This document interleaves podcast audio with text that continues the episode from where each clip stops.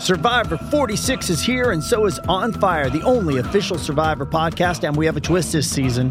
The winner of Survivor 45, Dee Valladares, will be joining us every week. We're going behind the scenes of the biggest moments, the how and the why things happen, and the strategy and analysis you can only get from someone like me, a Survivor winner. Listen to On Fire, the official Survivor podcast, wherever you get your podcast. Ich habe in YouTube mal ein Video gesehen auf die Frage hin, Herr Piech, sind Sie jetzt nun auch äh, fast 80 Jahre alt? Sagen Sie mal, was war denn eigentlich Ihr größtes Problem in Ihrer Karriere, Ihr größtes Projekt, Ihre größten Sorgen? Und dann guckte er dann so auf den Boden und dann guckte er in die Kamera und blinzelte und lachte ein wenig. Ich glaube, das war der 917.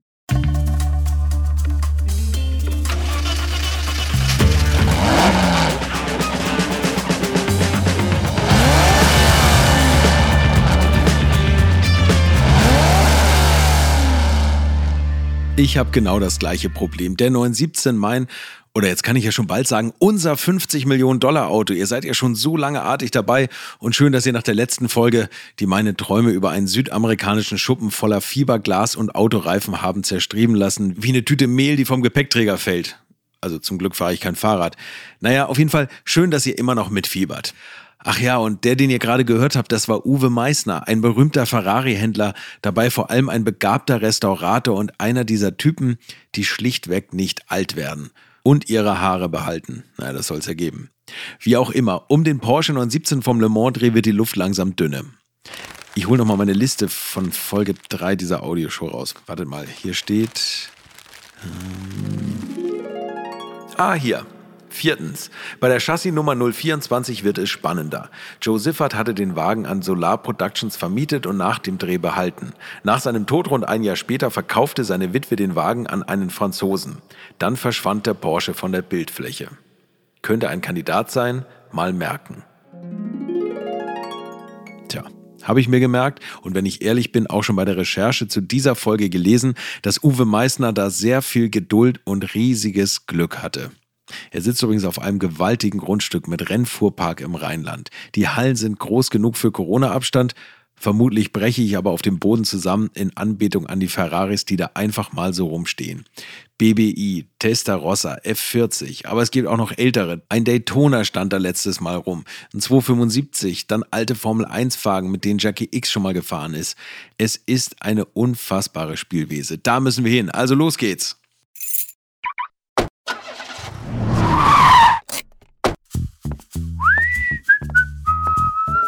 So. Das war mit meinem alten Benz natürlich kein Ding. Ne? Endlich mal ein paar Stunden sitzen, die ganze Zeit auf der Couch im Arbeitszimmer liegen, ist ja auch nicht so gesund. Beim Meißner falle ich übrigens gleichsam Scheunentor ins Thema rein. Ich frage mich und vor allem ihn, wie er zu der verschollenen Rennkiste eigentlich gekommen ist. Also das Auto war nicht verschollen?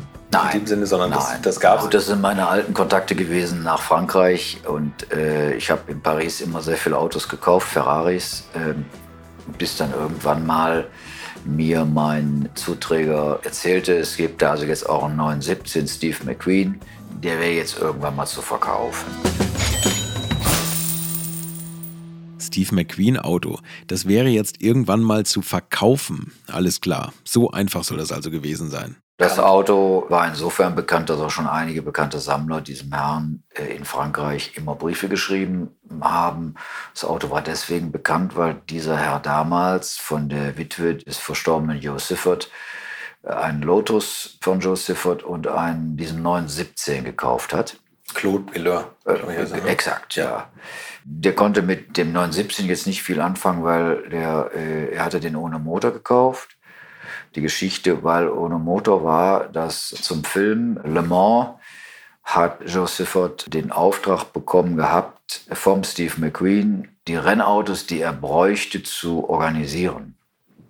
Das hatte Josephat dann auch gemacht. Er war ja eigentlich ein Autohändler in Fribourg und hat auch diese Chassisnummer äh, an den Start gebracht. Ja, genau, das haben wir alles schon mal vom Willi Kausen, dem alten Haudegen, erfahren. Äh, erinnert ihr mich bitte, dass ich den noch anrufe? Äh, weiter erstmal.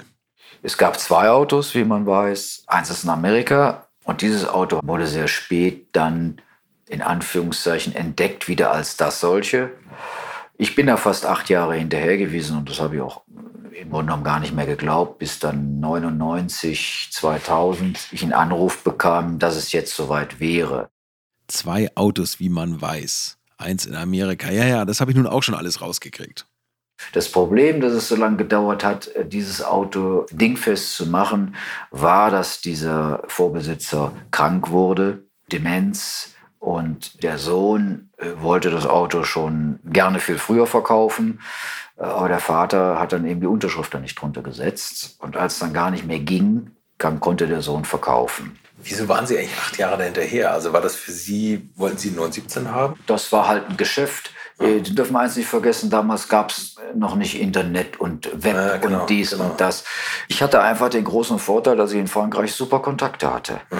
Und ich wusste, so viele Kontakte wie ich äh, haben jetzt nicht so viele. Mhm. Und das war auch alles plausibel, weil ich hatte durch diese Quelle schon andere Autos bekommen. Aber man verliert natürlich hinterher den Glauben. Weil man sagt, der Spinner, komm der verkauft den eh nie. Und da rechnet man dann auch nicht mit. Und dann war es dann auch so, dass es hieß, du musst morgen mal nach Dings kommen, nach Paris. Ich sage, jetzt habe ich acht Jahre gewartet, jetzt komme ich auch morgen nach Paris. Ich sage, du hast doch nicht mehr alle. Aber ich bin dann schon äh, äh, drei, vier Tage später dort äh, mich hinbewegt und bin irgendwie in so einem Vorort, das ist eine Durchgangsstraße von einem Dorf gewesen. So ein Wetter wie heute, am Regnen. Und diese Garage, die eigentlich eine Holzscheune war, war äh, im Grunde genommen nur verbunden mit der Straße durch einen 1 Meter Bürgersteig. Und dann machte der dieses Holztor auf und dann stand da unter alten, dreckigen Bettlaken dieses Auto. Neben noch einem Rolls-Royce, äh, Vorkrieg und jede Menge Gerümpel und Holzteile. Äh, Man konnte natürlich nicht so viel erkennen. Ich schon mal gar nicht, weil ich bin ja nie- nun jetzt nicht der absolute 917-Spezialist. Eben. Ich sah, äh, ja, der Motor fehlt. Hm. Das war natürlich damals eine sehr mutige Entscheidung, ein komplett zu restaurierendes Auto zu kaufen ohne Motor. Denn der Preis war damals auch schon, ich glaube, 900.000 D-Mark. D-Mark 900.000. Was für ein krasses Schnäppchen. Aber da geht es übrigens los mit dem Theseus-Dingens. Das erkläre ich euch nachher noch. Die Kiste musste restauriert werden. Es es war unglaublich schwierig, Uniballgelenke zu finden, weil der 917 doch schon viele, viele Titanteile hatte. Das war schon nicht so einfach. Aber wir haben uns dann schon die äh, Sachen äh, zusammengesucht.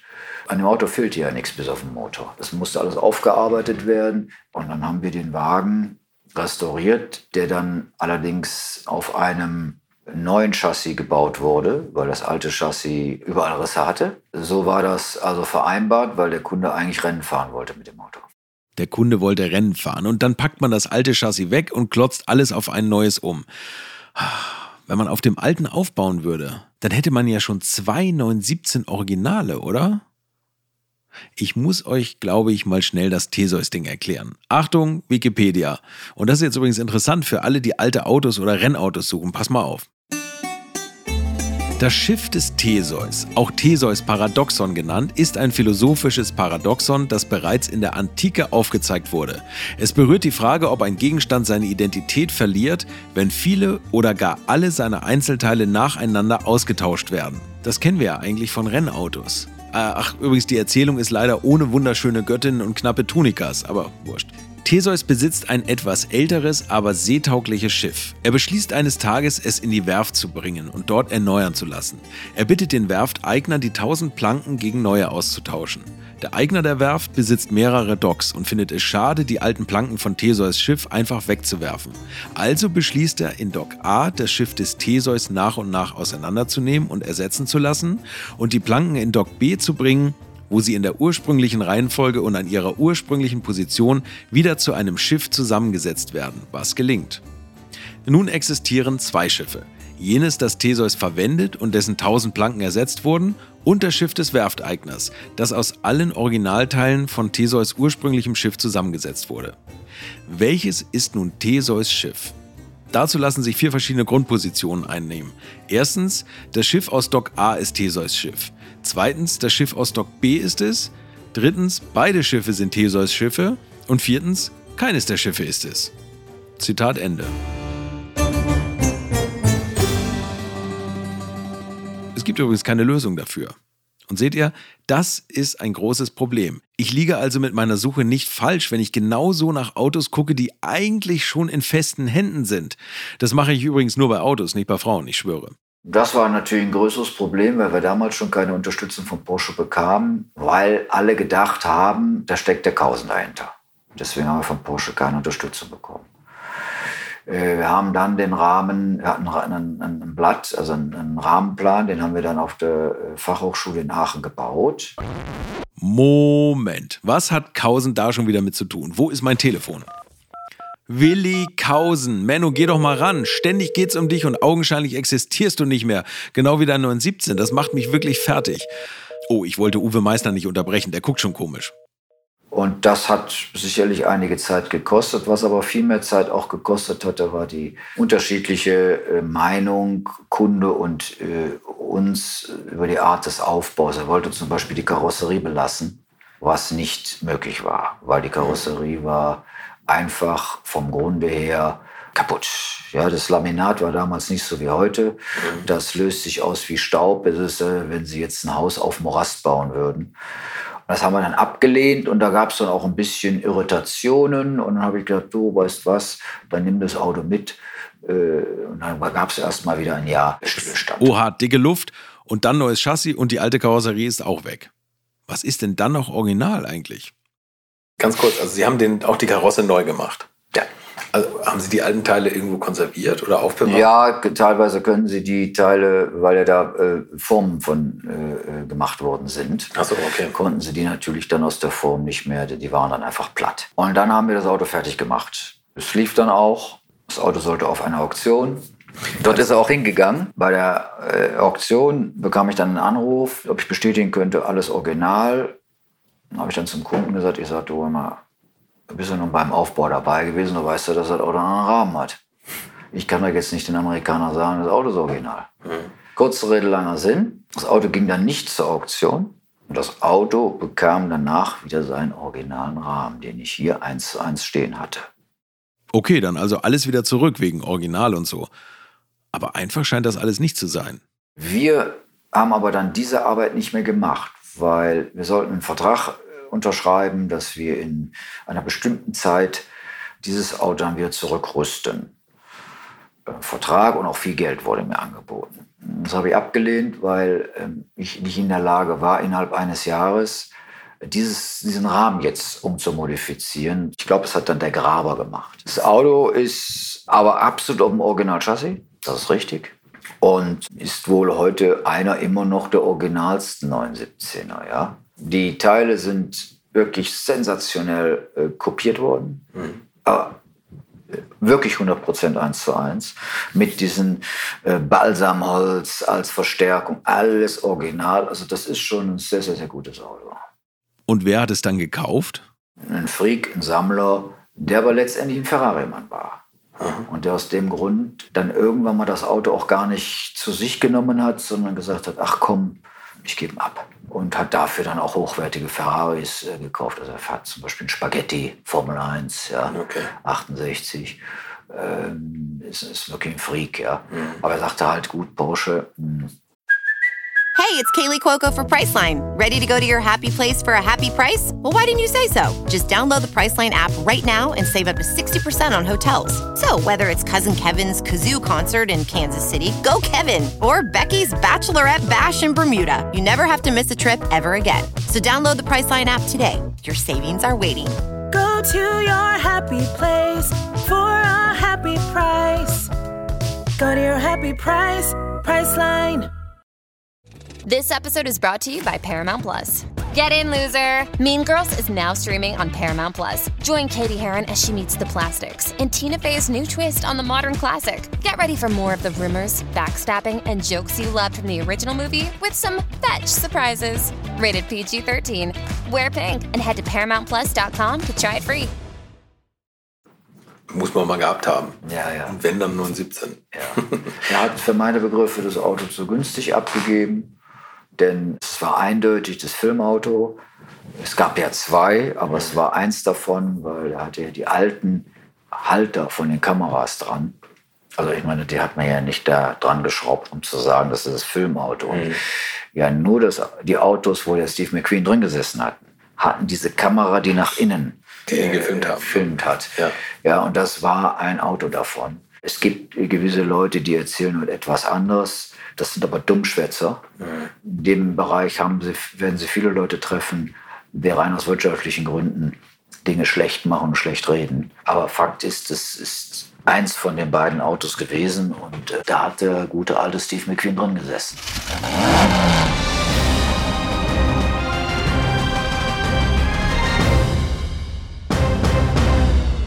So, und wer das Original mal sehen will, der muss warten, bis wir wieder nach Amerika reisen dürfen. Der 917 ist nämlich Teil der Brumos Collection und steht in einem Museum in Jacksonville in Florida. Ach, da wäre ich jetzt auch gerne. Mal wieder nachschauen, wie eigentlich Sonne aussieht. So, genug geträumt. Denn Uwe Meissner klärt mich nochmal über die Preisentwicklung bei historischen Fahrzeugen auf und weshalb 50 Millionen einerseits reine Fantasie sein können oder eben andererseits ein ganz angemessener Preis. Naja, erst einmal doch die Geschichte, ganz klar. Und letztendlich natürlich auch nochmal die Geschichte, also äh, wo kam er eigentlich her, wie viele Rennen ist er gefahren, er war ja gar nicht rennmäßig so erfolgreich. Eigentlich ist das ja nur die, der Le Mans-Film. Er ist wohl in Le Mans gefahren, ist aber ausgefallen. Es war auch kein Auto, was dann nochmal Brands Hatch oder Spaß, aus irgendwelchen Gründen ist diese Chassisnummer gar nicht so viel bewegt worden. Was habe ich vergessen zu sagen? Als Siffert beerdigt worden ist, ist dieses Auto hinter dem Sarg hergeschoben worden.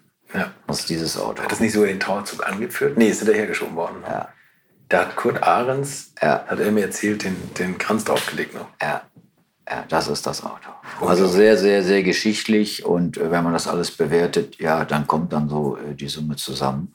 Steve McQueen war natürlich schon ausschlaggebend, ja, ganz klar. Äh, Das war natürlich der, ähm, der Hero, der coolste unter den coolsten.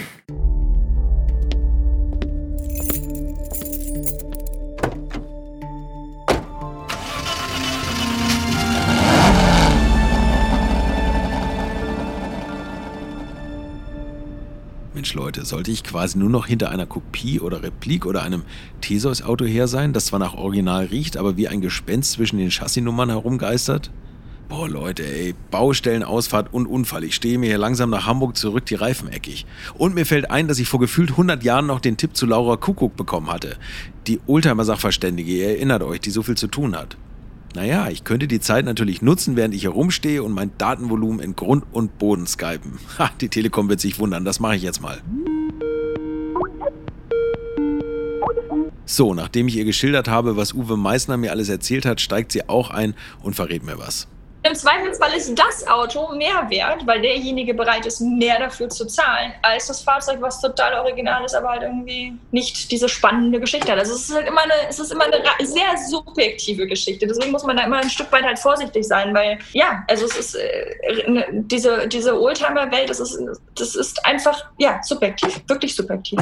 Ja, das kapiere ich auch langsam. Ich mache hier seit sieben Folgen die wohl subjektivste Jagd auf ein verschollenes Automobil, das es vielleicht gar nicht oder halb oder doppelt oder vielleicht doch nur so ein bisschen gegeben hat. Es gibt ja manchmal Autos, die tauchen, sind erst verschollen oder gelten als verschollen und dann wird ein neues Auto mit der gleichen Fahrgestellnummer gebaut und dann taucht vielleicht das alte, das Original wieder auf. Ja, also ich glaube, die Fälle, dass du wirklich genau die gleiche Fragestellnummer nochmal rumfahren hast und, und, und, und quasi die, das Auto wirklich dreimal genau so auf der Straße ist, ist seltener als die Fälle, dass du quasi das Auto, was vor dir ist, einfach nicht das ist, was es sein soll. Also sage ich mal, also vielleicht kann ist es kann ja auch an, auf einer Fragestellnummer aufgebaut worden sein, die es vielleicht so nicht mehr gab, weil das Auto schon mal weg war oder was auch immer. Also ich glaube, ich glaube, ohne jetzt den Leuten dann unterstellen zu wollen, dass die quasi, also das wäre ja eine moralische Geschichte, dass du jetzt sagst, okay, du gehst jetzt aber irgendwie, du hast jetzt hier ähm, reingepackt und vielleicht fahren aber noch drei weitere so rum und denen möchtest du jetzt aber nicht weiter auf die Pelle, also denen willst du das gar nicht sagen, weil du hast es jetzt schon durchlebt und die sollen die selber die Erfahrung machen. Oh, das ist fies. Die Leute merken, dass sie nicht ganz das haben, was sie denken zu haben und erzählen es dann nicht herum, um nicht als blöde dazustehen. Oder vermutlich wichtiger, um den Wert ihres Hobels oben zu halten. okay. Dann hast du so einen Theseus 917 und weißt, dass du viel Geld ausgegeben hast und dass die Kiste vermutlich nicht so original ist, wie sie aussieht. Ja, was machst du denn dann? Oft ist es natürlich auch ein Wertverlust und äh, man versucht natürlich dann im Zuge dessen auch irgendwie eine Einigung zu finden. Also entweder man muss halt sich einen Anwalt nehmen und gerichtlich gegen vorgehen oder man, man versucht sich halt irgendwie anders zu einigen oder, oder man versucht halt irgendwo noch quasi den, den Wertverlust so gering wie möglich zu halten und ähm, vielleicht das Auto weiterverkaufen als das, was es dann jetzt auch immer ist. also weiter bescheißen. Das ist ja wie schwarzer Peter für Millionäre.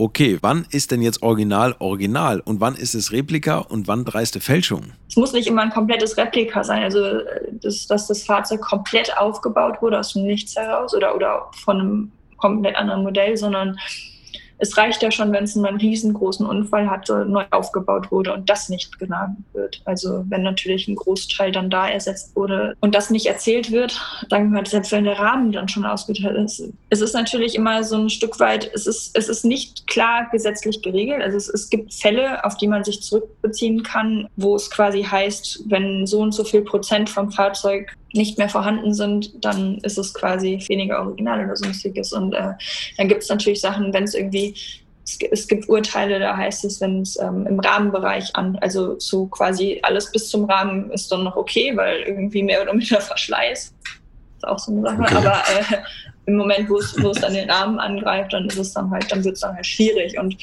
am Ende des Tages, es gibt keine ganz klaren Definitionen. Es gibt quasi gesellschaftlich anerkannte Definitionen, sag ich mal. Gesellschaftlich anerkannte Definition. Das ist ja eigentlich wie, äh, pff, eigentlich kann das jeder sehen, wie er oder sie es sehen wollen. Aber als Sachverständige muss man ja zumindest eine Herangehensweise haben dann stehst du halt das erste Mal so vor dem Fahrzeug. Und das, was dann wichtig ist, ich arbeite meistens von außen nach innen.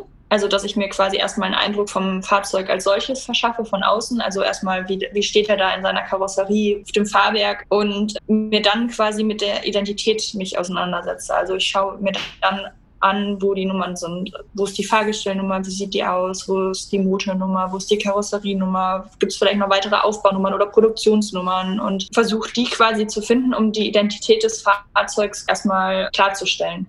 Ja gut, klar, aber die Nummern kann man ja auch faken man geht immer dran wie so ein Puzzle. Also man hat dann jetzt, man guckt sich dann einen Teil vom Auto an und dann geht es in die eine oder in die andere Richtung. Also es sieht gut aus und das kennt man so oder, oder hey, was ist das jetzt hier? Und muss man sich dann genauer angucken und ja, dann geht es ins Fahrwerk und geht es halt so weiter und, und man verschafft sich einfach erstmal einen Überblick über das Fahrzeug und dann muss ich sagen, okay, jetzt habe ich an dem Fahrzeug ist irgendwie vielleicht im Rahmenbereich hinten habe ich eine Schweißnaht gefunden, die ist halt irgendwie komisch. Muss ich, muss ich mal überlegen, muss ich jetzt gucken. Dann hole ich mir vielleicht das Endoskop raus. Und also dann hat das Puzzle für mich so ein Fragezeichen da drauf.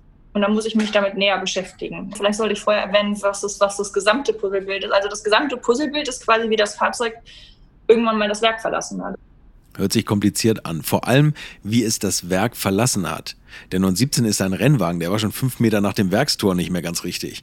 Und zehn Minuten später nicht mehr Werksoriginal also es gibt viele Methodiken für uns und, und viele ähm, Gerätschaften und also ich nenne das immer naturwissenschaftliche Methoden oder mittlerweile auch Forensik, was viele Leute so sehen, so aller Sherlock Holmes, die mich halt, die mir erlauben, tiefer in die Materie und tiefer das Fahrzeug halt umzugraben, um dieses Puzzle, also da ein Bild drauf zu bekommen, eine, klar, eine klarere Geschichte und genauso gehe ich ja dann in die Historie rein. Also wenn ich jetzt sage, okay, ich denke, der hat vielleicht jetzt hier im Heckbereich einen Unfall gehabt, irgendwas ist da gewesen, das passt mit den Karosserieteilen, mit der, irgendwas, irgendwas ist da und ich sehe hier noch so irgendwie Stauchung. Warum ist das so? Dann, dann würde ich jetzt quasi in den Historienteil übergehen und sagen, okay, finde ich Rechnungen dafür, finde ich irgendwie Fotos, gibt es Möglichkeit, Kontakt noch zu einem Vorbesitzer aufzunehmen. Und genauso geht das natürlich, wenn jetzt, sage ich mal, die Karosserie gewechselt wurde und, und, und jetzt nicht im Zuge von einem Unfall, sondern aus anderen Gründen, würde man genauso davor gehen. Man würde quasi so ein Puzzle puzzeln. Naja, Kontakt zum Vorbesitzer kann ich ja nun nicht aufnehmen. Kausen geht ja nicht ran. Ich danke Laura für die Tipps, aber die Frau kommt erst ins Spiel, wenn ich einen 917 in meiner Tiefgarage stehen habe. Und ob ich sie dann ranlassen würde, dass sie mir meine Träume zerstört, ich weiß nicht. So, Stau ist zu Ende. Hamburg ruft.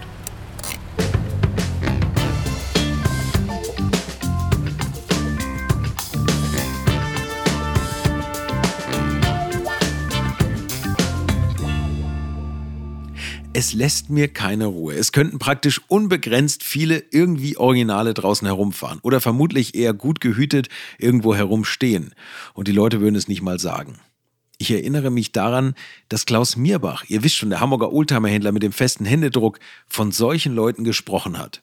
Also es gab mal eine lustige Geschichte. Am Leinfahrt wohnte eine Frau in einer kolossal tollen Villa. Und da wurde mir zugetragen, da steht ein Horch in der Garage. Ja, und dann haben wir irgendwann, und das bin ich da mal geguckt, da hat da keiner gesehen, da bin ich dann mal an die Garage und da war so ein rundes Fenster und ich sehe da drin ein Horch. Und da habe ich gedacht, das ist ja ein Wahnsinn. Und dann habe ich irgendwann mal, ich bin eigentlich da ein bisschen schüchtern, das mache ich nicht so gerne, aber irgendwann habe ich gesagt, das, jetzt, jetzt klingel ich mal. Geklingelt. Da kam eine Art, hier, bitteschön. Ich sagte, nee, Frau, ich habe gehört, Sie haben einen Horch. Soll der Wagen, ich habe einen Interessenten, soll der Wagen eventuell verkauft werden? Wir haben kein Horch. Bums und Tür zu. Ja, sowas passiert da auch. Bums, Tür zu. So fühle ich mich auch gerade. Ach Leute, Mensch, bei dem ganzen Theseus-Gequatsche kriege ich Hunger. Ich glaube, ich bestelle mir mal was beim Griechen. Nach Knoblauch muss es riechen und fettig muss es sein und vor allem viel. Ah, und eine Pulle Uso 12 dazu.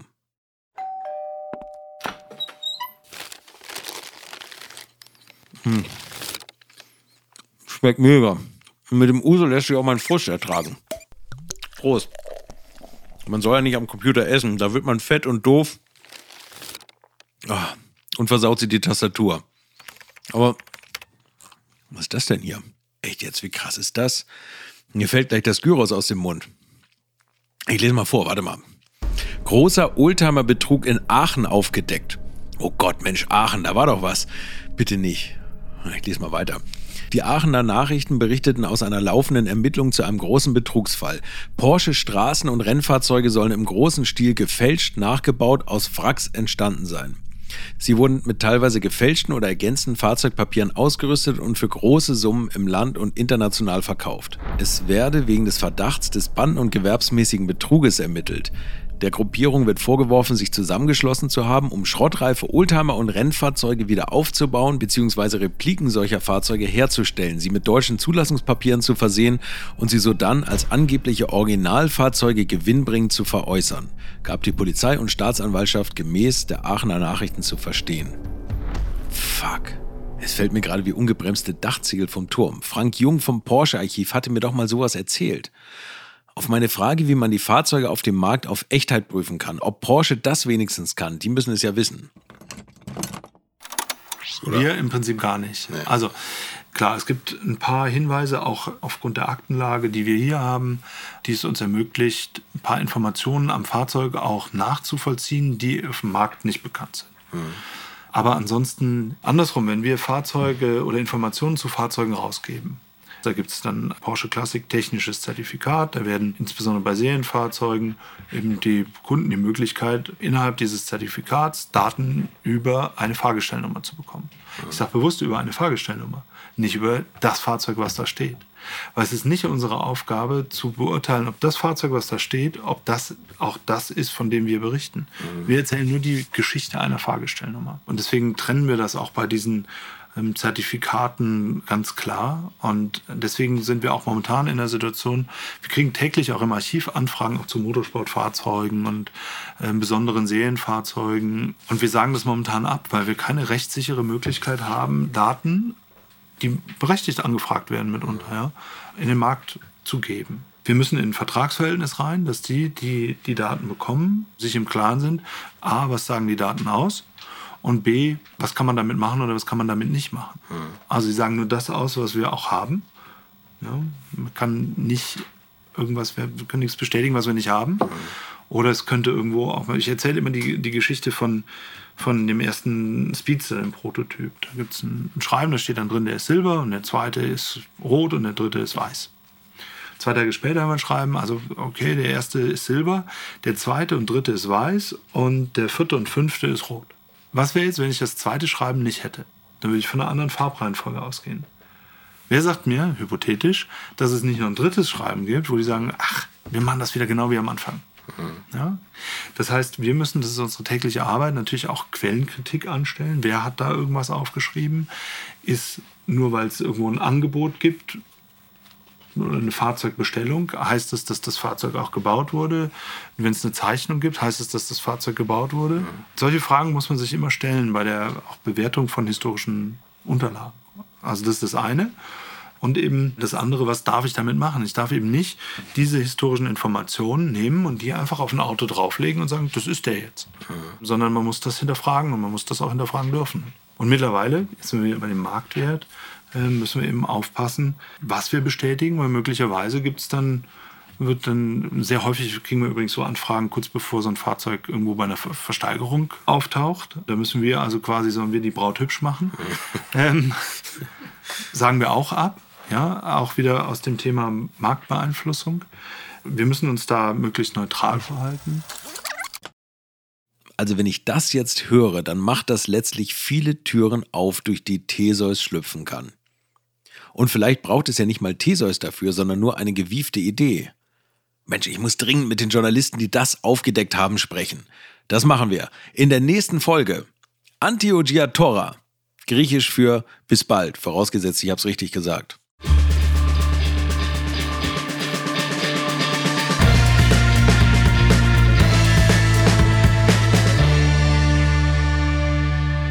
Das 50 Millionen Dollar Auto. Mit mir, Carsten Arndt. Produziert von den Wake Words Studios. Redaktion und Texte Lutz Neumann. Redaktionelle Mitarbeit Carsten Weichelt und Elena Lorscheid. Korrespondentin Südamerika Catherine Flores. Schnitt und Sound Philipp Klauer.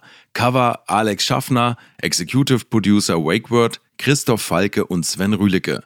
Hallo nochmal. Wie ihr vielleicht merkt, ist dieser Podcast in Zeiten der Pandemie entstanden und stellt daher auch unseren damaligen Kenntnisstand dar. Danach ist viel passiert, was wir leider nicht mehr berücksichtigen konnten. Wir wollten euch mein Abenteuer mit dem 50 Millionen Dollar Auto aber trotzdem nicht vorenthalten. Also viel Spaß beim Weiterhören.